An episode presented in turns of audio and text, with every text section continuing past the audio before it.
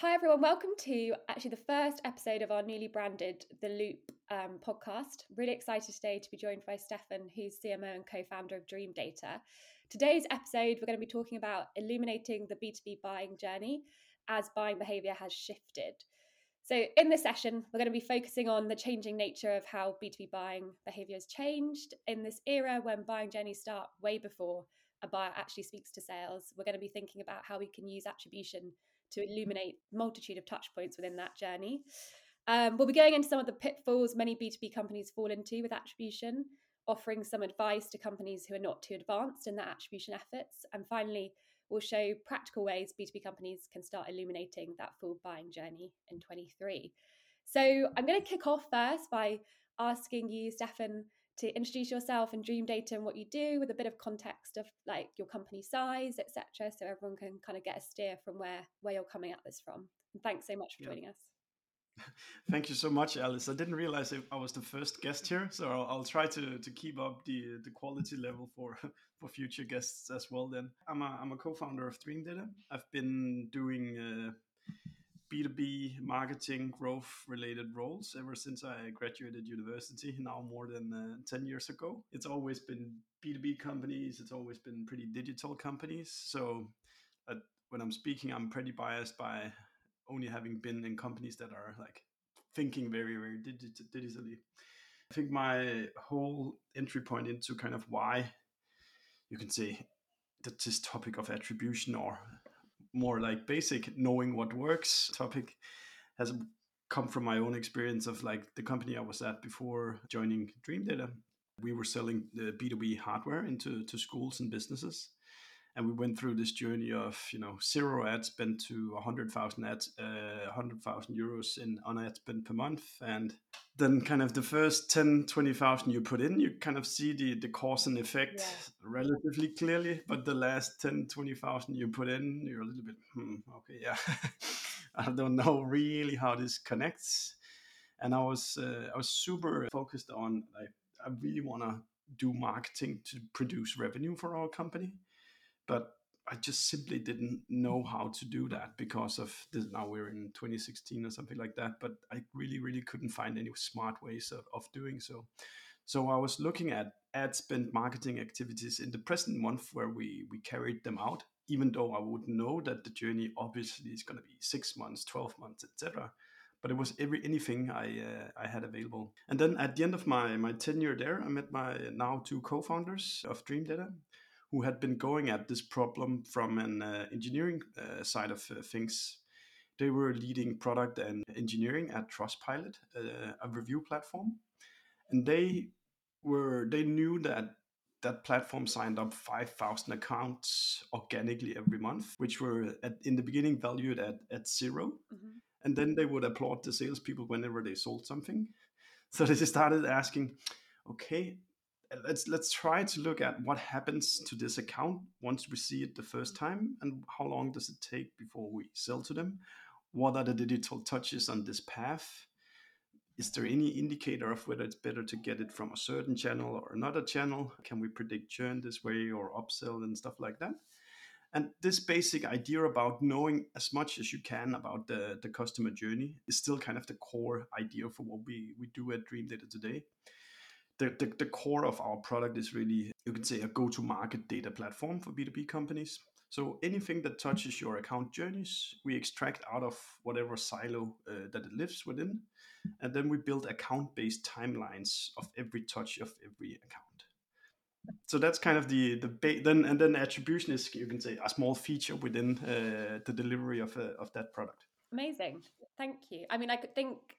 I mean, attribution has always been and I think will always continue to be um, a source of hot debate among marketers. And definitely, everyone has a different yeah. philosophy towards it, and it's a problem that we'll continue to try and solve. And it only gets more complex as this yeah. changes. And I know myself, yeah, I've been through my own journeys with attribution. So I'm really interested um, just to hear from you, like your philosophy around attribution.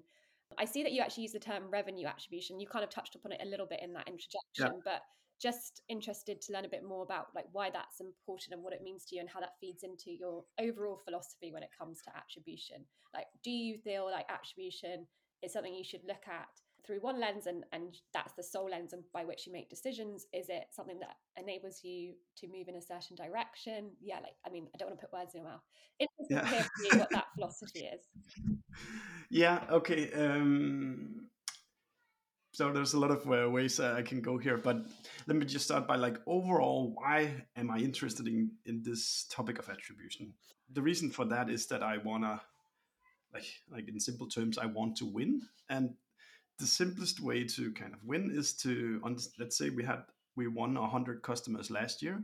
I want to know the path of those 100 customers because by knowing the path that they took it's very likely that i can come up with ideas about stuff we can repeat and scale. And we probably also did some stuff that we could we could stop. So that's kind of that like that's the you can say the simple expression of why. When it comes to marketing, I think you're a big proponent of that as well, is that you want to start with what makes sense, meaning in the sense that firstly, we need to make sure that our activities are in getting in front of the right people with the right messaging. That one I subscribe to to completely as well. Where you then want to be uh, be doing or like thinking about attribution is where you where you need to go from kind of gut feeling and move over to where do we in like next year if we double our budget what do we do or as many marketers has experienced the last couple of months here like let's cut the budget with 50% which 50% do, do we keep but then it's important to to think about as well that there's stuff that is easy measurable which is like a click on an ad that became a demo call mm-hmm. whereas like for example i follow a lot of your uh, linkedin posts and somebody just consuming that and ending up at Cognism a few months later is completely impossible to, yeah. or at least close close to close to impossible to track. So I think this it's a it's a discipline where you knew like you need some uh, gut feeling and you need some experience and you need to kind of know when the data is telling you now okay now you need to hardcore act on this and other times it's actually enough to see that people do comment a lot on your your LinkedIn post. So there's like there's two buckets of discipline, like ad buying, relatively like here you can really attribute stuff. And then there's other things like you know running a community, a podcast like we have here today, that are harder to measure, where you need to think more creatively about how do we build a narrative of of this making sense. Amazing. I guess that feeds into something that you said I saw on LinkedIn, which is that, which I, I liked, less marketers would get fired if they excelled at attribution. And then you sort of define attribution being qualitatively and quantitatively. so, yeah, love to dig into what you were getting at here. Yeah, what I mean is, yeah, you know, also sometimes you fish on LinkedIn to see if you piss somebody off, but uh, that's how it is. But uh, what I mean is really the nature of go to market in B two B is that sales are really is really appreciated because when the contract is signed, they can show the contract we signed this customer what I believe uh, and the impact I've seen from from marketing at the companies I've been at has been that 80% of the pipeline has maybe come. It, it's still more than 80% that Dreamdata that comes from marketing activities. So I'm essentially I want a marketing activity to, to be regarded as greatly as somebody signing a sales contract because both of us and you know product customer success as well contribute to producing revenue but because of the nature of how a customer journey is constructed, then it's much harder to prove yeah. the first part of the journey rather than the, the last part of it. And that's why I meant by you wouldn't get fired or you wouldn't get your budget cut as much if it was much more transparent that I do A, B, C, D with the money you give me and I produce XYZ uh, outcome. Yeah, it makes a lot of sense. I think it's that trap of money in, dollar out, and CFOs and CEOs specifically thinking that you can like if it's not actually attributable on that ad click resulting in a demo request then nothing else happened outside of that and nothing else contributes. And we've i've sort of seen this a lot at cognism during the journey as well and we've i think had a lot of education required around all of the other impacts that marketing can have. But that whole illumination of the dark side of it that's harder to attribute is definitely a continual journey. And I think we're going to dig into it a lot more here. Yeah. And the reason why I, I put in that bracket that it's both quantitative and qualitative was to kind of get in front of the, the dark funnel army to say that there's other evidence than clicks on ads. And I actually think like just you know things like screenshots of activities is should be part of you building a narrative for your company see icps that fits who we're trying to sell to they interact with our stuff or they mention us yeah. in slack channels etc and you don't have any clicks to attribute so you have to take the responsibility on you as a marketer to, to take the screenshots and and share in your organization to help build that narrative of see we're doing xyz and now some of the success metrics is that people start to mention us. 100% i actually um this is definitely something i recommend marketers to do. So i was trying to th- figure out how i could present in i only had 10 minutes to the board at the end of last year. Um and obviously i had all of the metrics and the metrics were great in terms of revenue and pipeline but i wanted to explain what was this whole demand gen thing we were doing and like the impact it was having inside of dark social. So throughout the whole year i'd been collect i just have this like doc that i just copy and paste um, some of the best exactly that like comments likes engagement from linkedin and other channels that we get um, from our icp and then i built a video which was called like the dark social video. And it just was a great way in three minutes to show the impact of that. And when you put it all together and compile it and we were able to break it down into like the newsletters youtube podcast and then also like linkedin. And it was really really powerful and also stood out i guess in a presentation of just powerpoints across the day. This was like marketing and it was a video and it was a bit different. So i think if you're not doing that today i definitely recommend doing it and it was well received. So i think that's a great tip.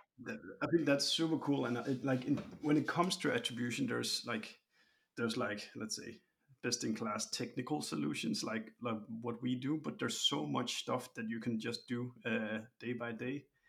You know get the salespeople to ask on the sales calls monitor the communities the comments the you know you can put up this uh, self-reported form fill and get people to at least self-identify what what they perceive. So there's a lot of stuff you don't have to do from a technical perspective you're just kind of trying to know a little bit more. Yeah definitely okay let's get on to what the dangers of bad attribution um, are and common mistakes from b2b companies so i guess like I think this is a really important one because attribution looks different at every organization. And I think whether you're a startup or you're inheriting some very complex, um, clunky build that's been set up before you when you go into a large organization, um, there's always going to be, I'm sure, things that could be improved. So I'd love to hear from you, like what what are the what's the worst stuff that you see most commonly, and um, yeah, what, why is that so bad? Yeah, and I would I'd be the first to admit that I've done so many wrong decisions just by blindly looking at data. I've I've, I've seen like Facebook's pixels firing twice, and I get all excited because like, all right, perfect here. so like anything that looks too good to be true, start by, by being a little bit uh, critical uh, about that. because you can like as you say yourself you can be misled by data so much the way i think about uh, attribution, there's a couple of things I want to say. Like first of all, I think about it as like kind of a normal distribution or kind of a bell curve uh, image. I want to be able to see which of my activities are like significantly poor or significantly good. And then I constantly want to be like working with like let's try to get rid of the activities that looks to not be yielding any return quantitatively or qualitatively and shift our efforts over into those things that we can clearly see have a return i think where uh, where attribution goes very wrong is when it's uh, it's not understood and what i mean by that is uh, i guess i mean a couple of things here. Firstly for any attribution model to be correct it actually needs to be applied to you know ideally it needs to be applied to 100% of the customer journey. Like you need to know anything that happened at that journey and across all your customers. But the fact is that like normal companies they know might know 10 20 30% of what's actually going on. Mm-hmm. so whatever model you put on top of just like such a small fraction of, of the of the complete journey has the high risk of actually misguiding you. Yeah that so that, that that's point one. Um, i would then say uh, what we typically see people underestimate uh, the importance of is uh, is two things. One thing is that all the tools that they use today to buy traffic Google Analytics included, uh, as, as the analytics part of it, is engineered for you to understand the behavior of an individual. It's not built for you to understand the behavior of an account. So whenever you buy a click from Facebook, Google, LinkedIn, etc., they have no clue about what that click you paid for yields uh, six months later. So you, you can't really get any help from these platforms. The second thing is that the CRM systems is also completely misguiding you if you're relying on looking at the original source field. Because whatever they do, they only capture the last session of what what led to that. Let's say a demo call is booked. Mm-hmm. They will say, okay, somebody came in directly. The original source was direct. So demo calls, we need to produce more direct demo calls. That's great.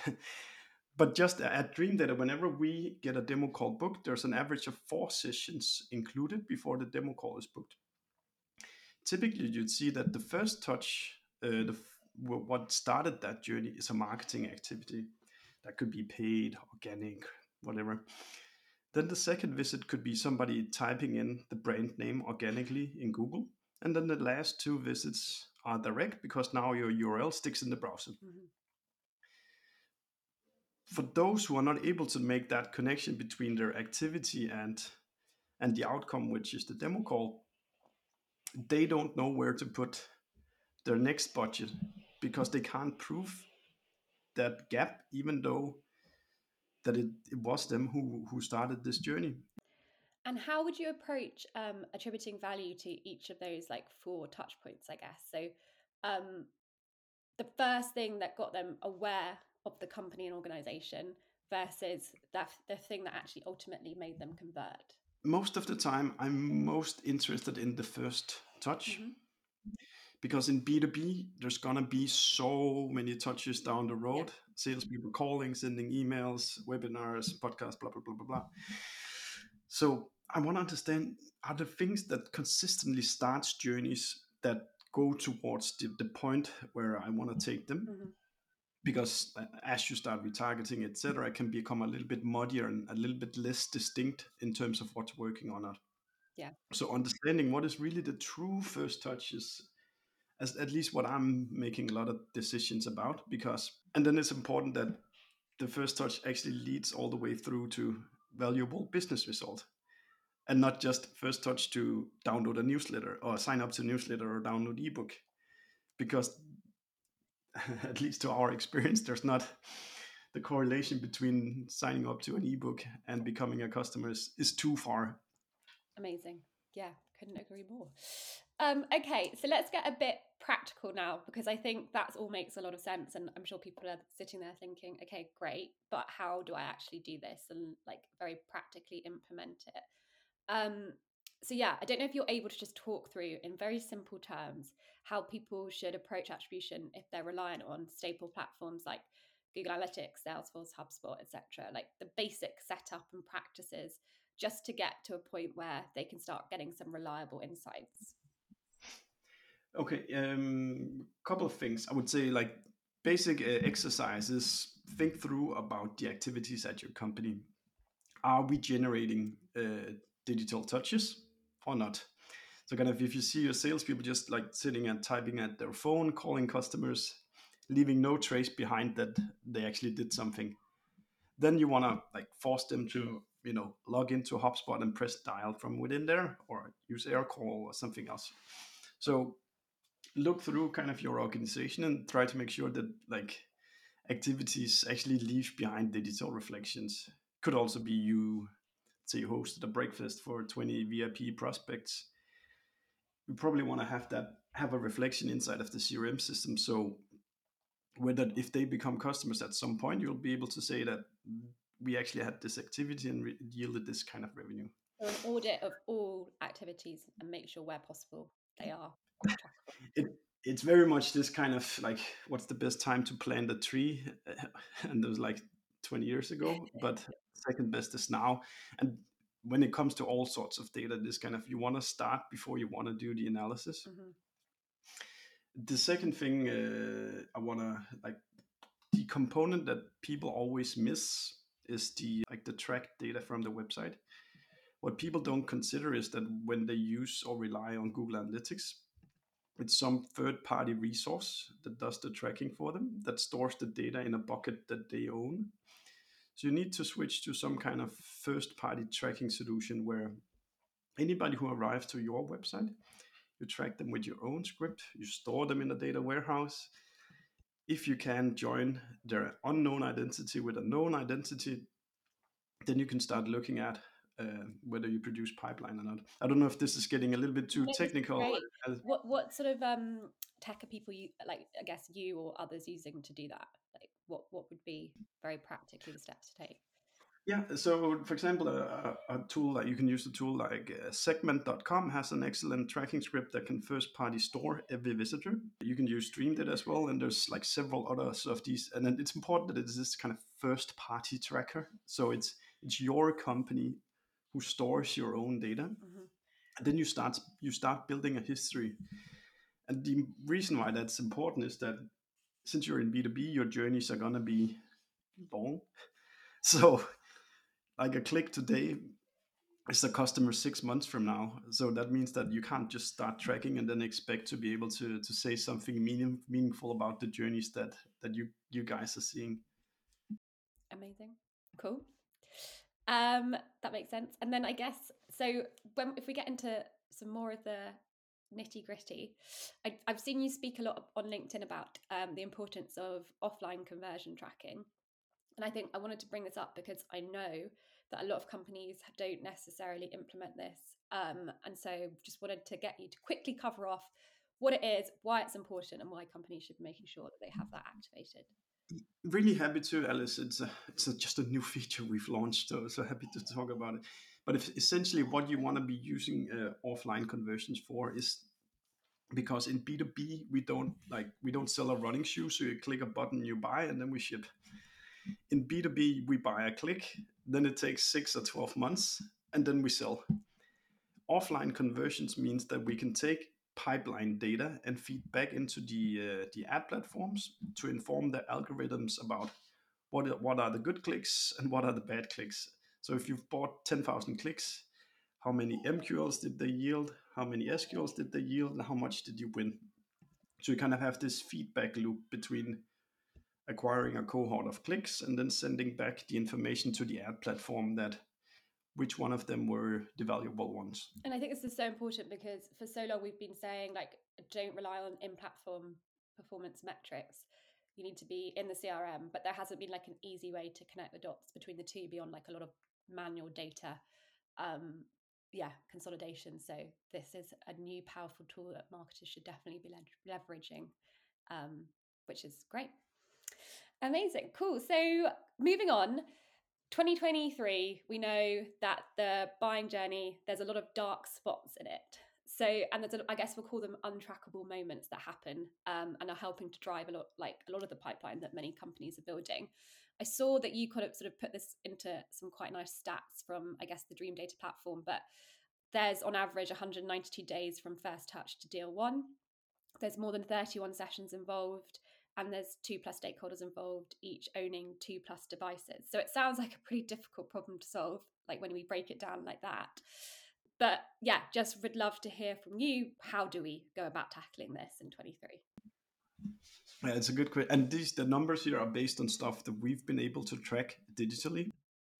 So there's there's very likely yeah. more sessions yeah. and more length, uh, etc uh, what we did here was look at all our customers' data and look at what is the average length of journeys uh, and so forth. So I think it's first of all it's important to be aware about this and also to to use it as both an educational piece for your company and specifically to the CFO, etc., or salespeople. So let's say you have a Q4 target of this year in terms of what you need to sell then you can start counting back from Q Q4 and to 192 days before that, which means actually a lot of the clicks and marketing activities that you guys are, are carrying out right now is what gonna is what's gonna make up the deals that the sales team is gonna close uh, six months from now. And I think that's a really important point because so many models built by CFOs and ops end up not having any lag built in, which is a real problem. Yeah, and what we actually found, what which I find really interesting, is that what normally when you ask a company how long is your sales or your customer journey, what they tell you is really how long the sales journey is yeah. from the first conversion until they sell. What we can see uh, with our customers is is that the unknown research phase uh, is typically one to one x, one point five x, the same length of the known time. So people spend three months lurking around, just checking out what you do before they let they raise their hand and say, "Okay, now I want to talk." Amazing, yeah. It's it's definitely important when it comes to building those yeah um, models with the CFO and finance as well. And, and it also means that like for running your own marketing experiences, uh, experiments, you like kind of you need to understand what are the leading indicators that we can trust because like revenue is a very clearly lacking indicator that it takes six or 12 months or something like that so and we can't just sit down and wait for for this time for like now we bought some clicks we'll just wait and see what happens we need to come up with proxies to the path of of the outcomes that we want and I, I think for many marketers is that like booking the demo calls that gets booked is a very meaningful measure because there's not necessarily a long time between the marketing activity and then somebody booking a demo call yeah. And what what would be other lagging indicators that you look at as well? Like lacking, then it is really just sales pipeline and and revenue. That, that those are kind of the things. Uh, I guess like if you have enough data and history stored, then you can start looking at churn and upsell as well. Kind of. Mm-hmm. Like stretching it out really far. Where did we acquire this customer for? Was was it a good fit? Were they happy afterwards? Or did they churn, uh, uh, uh etc. And how often are you reviewing your attribution data and then making like decisions against where you're putting your budget or altering the path which you're on um, reflective of what you're seeing in that attribution picture. That's a good question alice. Uh, so because we know every activity of every account our salespeople actually use the tool every day to understand of the accounts i own have they made a move on any platform that being the website the crm the customer success anything like that so they can see if people are lurking around looking at stuff so they use those data every day i would say for for ad spend maybe once a couple, of times per month. I, I i go in and see how is it responding adjust a little bit and then move on. Okay great. And then I'm going to go on to something which um, I know there's been a lot of talk about, which is this whole idea of um, human attribution. Um, so obviously, Refine Labs and Chris Walker are big advocates of um, adding to your demo form, or as we do on our thank you page, just a question of like, how did you hear about us? And to free text, collect that data, and have that feed into your CRM and be a hybrid kind of attribution model where you use that qualitative feedback to help illuminate a lot of that dark social stuff we've spoken about that we know happens alongside what you get from your actual um, data backed attribution model. So, just would love to hear um, from your perspective is this something you're like a proponent of? What are your yeah thoughts and views on it, and how would you implement it? Yeah, actually, a funny thing, we, we actually put a case on our website where we recorded self reported attribution on 100 demo calls. And then we also made our survey. I know Chris and his team has made their survey as well. What I can say from our, we did it on 100 demo calls that got booked. I would say one, it doesn't cost you anything to have the form field. So I would, like I would recommend anybody to to always have it because maybe you learn something what I and we only ran it for hundred demo calls, but what we found was that it was it was a it was quite often very vague or non-directional. Like when people put in Google, mm-hmm. okay, uh, what did you search for? Uh, what did you click on? Yeah. and if it's it's it's hard to kind of it, what what sh- what should I do more by knowing this? I would, and so it's kind of, I'm sure it works great for for certain things, um, but we could see there was a lot of people that don't know how they got sucked into your funnel. Yeah, yeah, yeah. And then they report some of the latest things that they remember. Uh, I think it's also a little. you'd also then tend, or at least something you should be aware uh, that you can be get a little bit confirmation biased. So say you run a podcast, then you really want to see that that podcast gets mentioned in the form field. So, okay, somebody mentioned it. That must mean that the podcast is great. It might be. Uh, you just have to kind of like look yourself in the mirror and say, answer whether are we exaggerating the what we're interpreting here or not. But yeah, people can go to our our blog and then search for uh, for, for, this blog post. We we put out all the answers uh, just to try to kind of say this is what we got and how we interpreted it. Mm-hmm. So, like a bottom line, I would oh, pretty much set it up for most companies because you might discover stuff that works. To me, uh, versus what we have uh, available at Dreamdata, it was really not uh, directional in terms of what what should we do next by by learning this. But I don't know, Alice, uh, with you, what what's your impression of it? Yeah, I think we're we're a little bit similar in that like we we, we report on it every month and we we sort of we build the view and, and we see very much the same picture, which is that we know that the organic LinkedIn is working. We know that our subject matter experts are working, and we know that um, we, we also know the podcast works. And those those things come out every time, and they they're quite strong indicators that these are things we should continue to invest in. It's been useful for me to showcase that to the board and the exec team so that I can show like that this sort of media machine we're building is having an impact. Definitely being able to do that with data is helpful, but it hasn't shifted our strategy. The place where it has actually illuminated a new channel that we've been working on um, and that is now having an impact is YouTube. So we started recently spending some more money on YouTube and we spend some of it on like TV. So that's super difficult for us to track from like any yeah, yeah, yeah. mechanism. Um, but we've started to see that appear a lot more and more in that human attribution nice. form. So that's been a really like positive indicator for us that that money is being well spent. Um, so yeah, I guess. Yeah, it's it's a, that makes a lot of sense, and it's like and that's why like you don't if you didn't have that field, you wouldn't know that somebody was exposed for it on YouTube and then ended up on your website afterwards. Exactly. We've been trying, mm. there is, I've spoken to so many people about this. I was like, how are you tracking YouTube if it's on being shown on the TV? Like, what are you beyond a QR code and then to a specific offer? Like, how would you be doing this? And there's no good answer bar human attribution. Um, and watch time. Those would seem to be the two key, met. but obviously, watch time still doesn't de anonymize any individual yeah. interaction. So yeah for for us i guess and i think this is sort of what refine and chris talk about is maybe it's giving that validation to stuff that's in test phase and then yeah. giving you early signals like leading indicators that that investment in that channel should probably be worthwhile continuing yeah.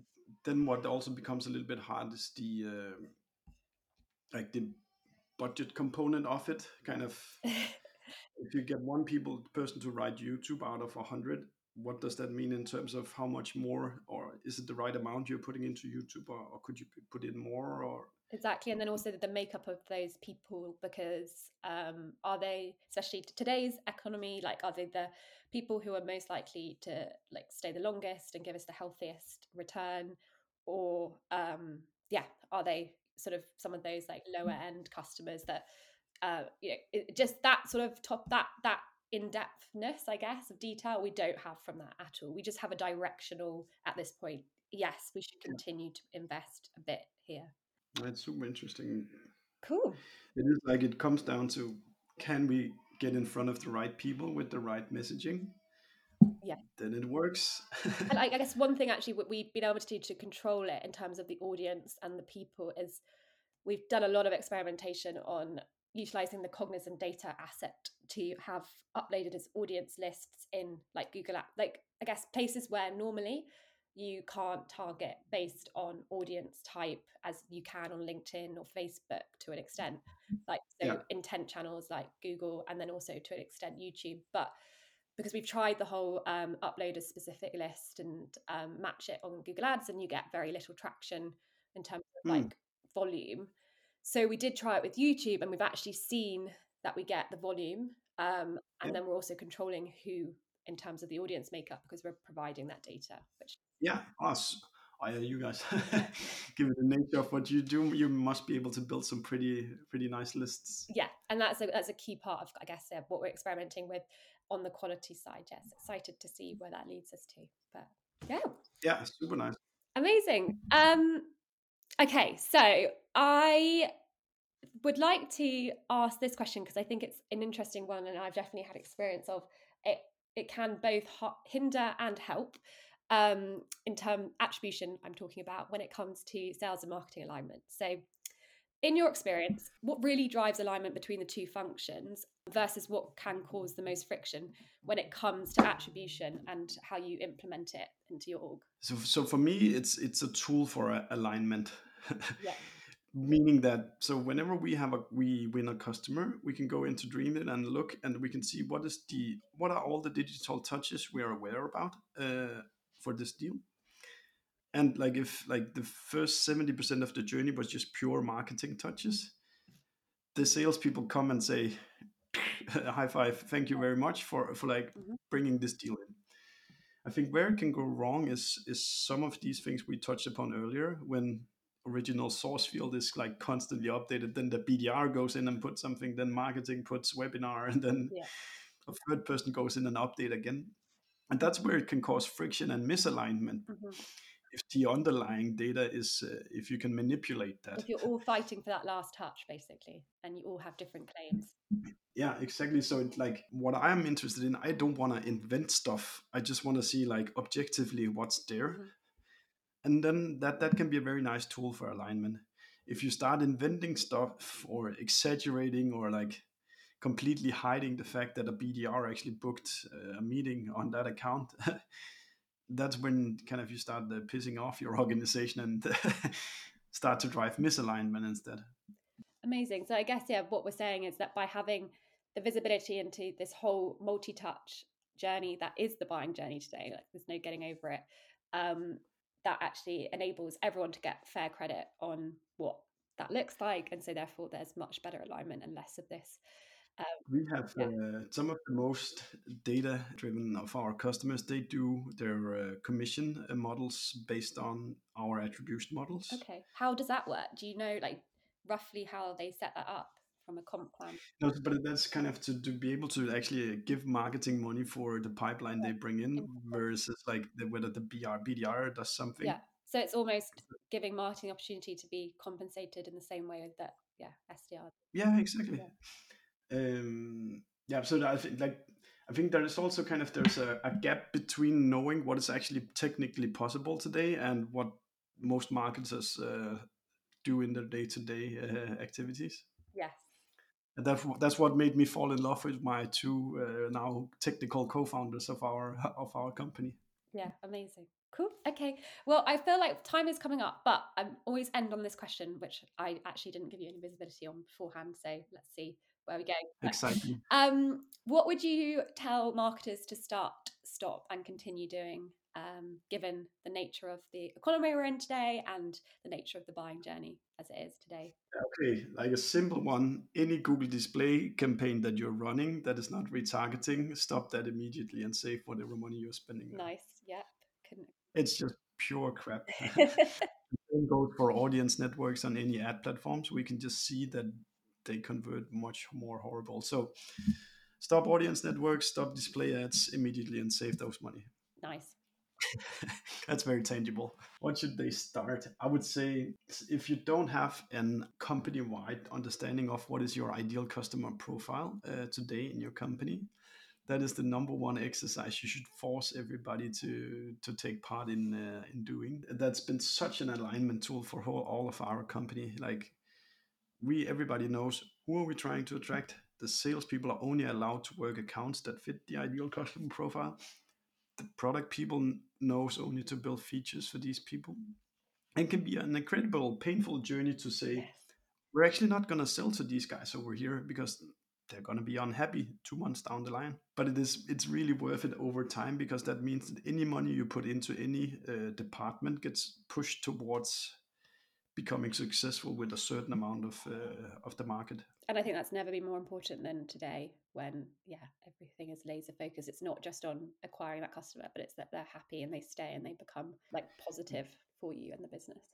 The same with like the messaging, like what you say. If you know really specifically who you're talking to, it just travels so much further and effectively. If if if it's defined that you just go after those people. Amazing. Well, I guess we could call that a a start and continue. Um, so we can wrap up there. But absolutely, yeah. it has been um, such a pleasure to talk to you, and I think it's been a really interesting episode. So I hope that yeah, people listening have taken something away in terms of what they can implement into their business from an attribution perspective.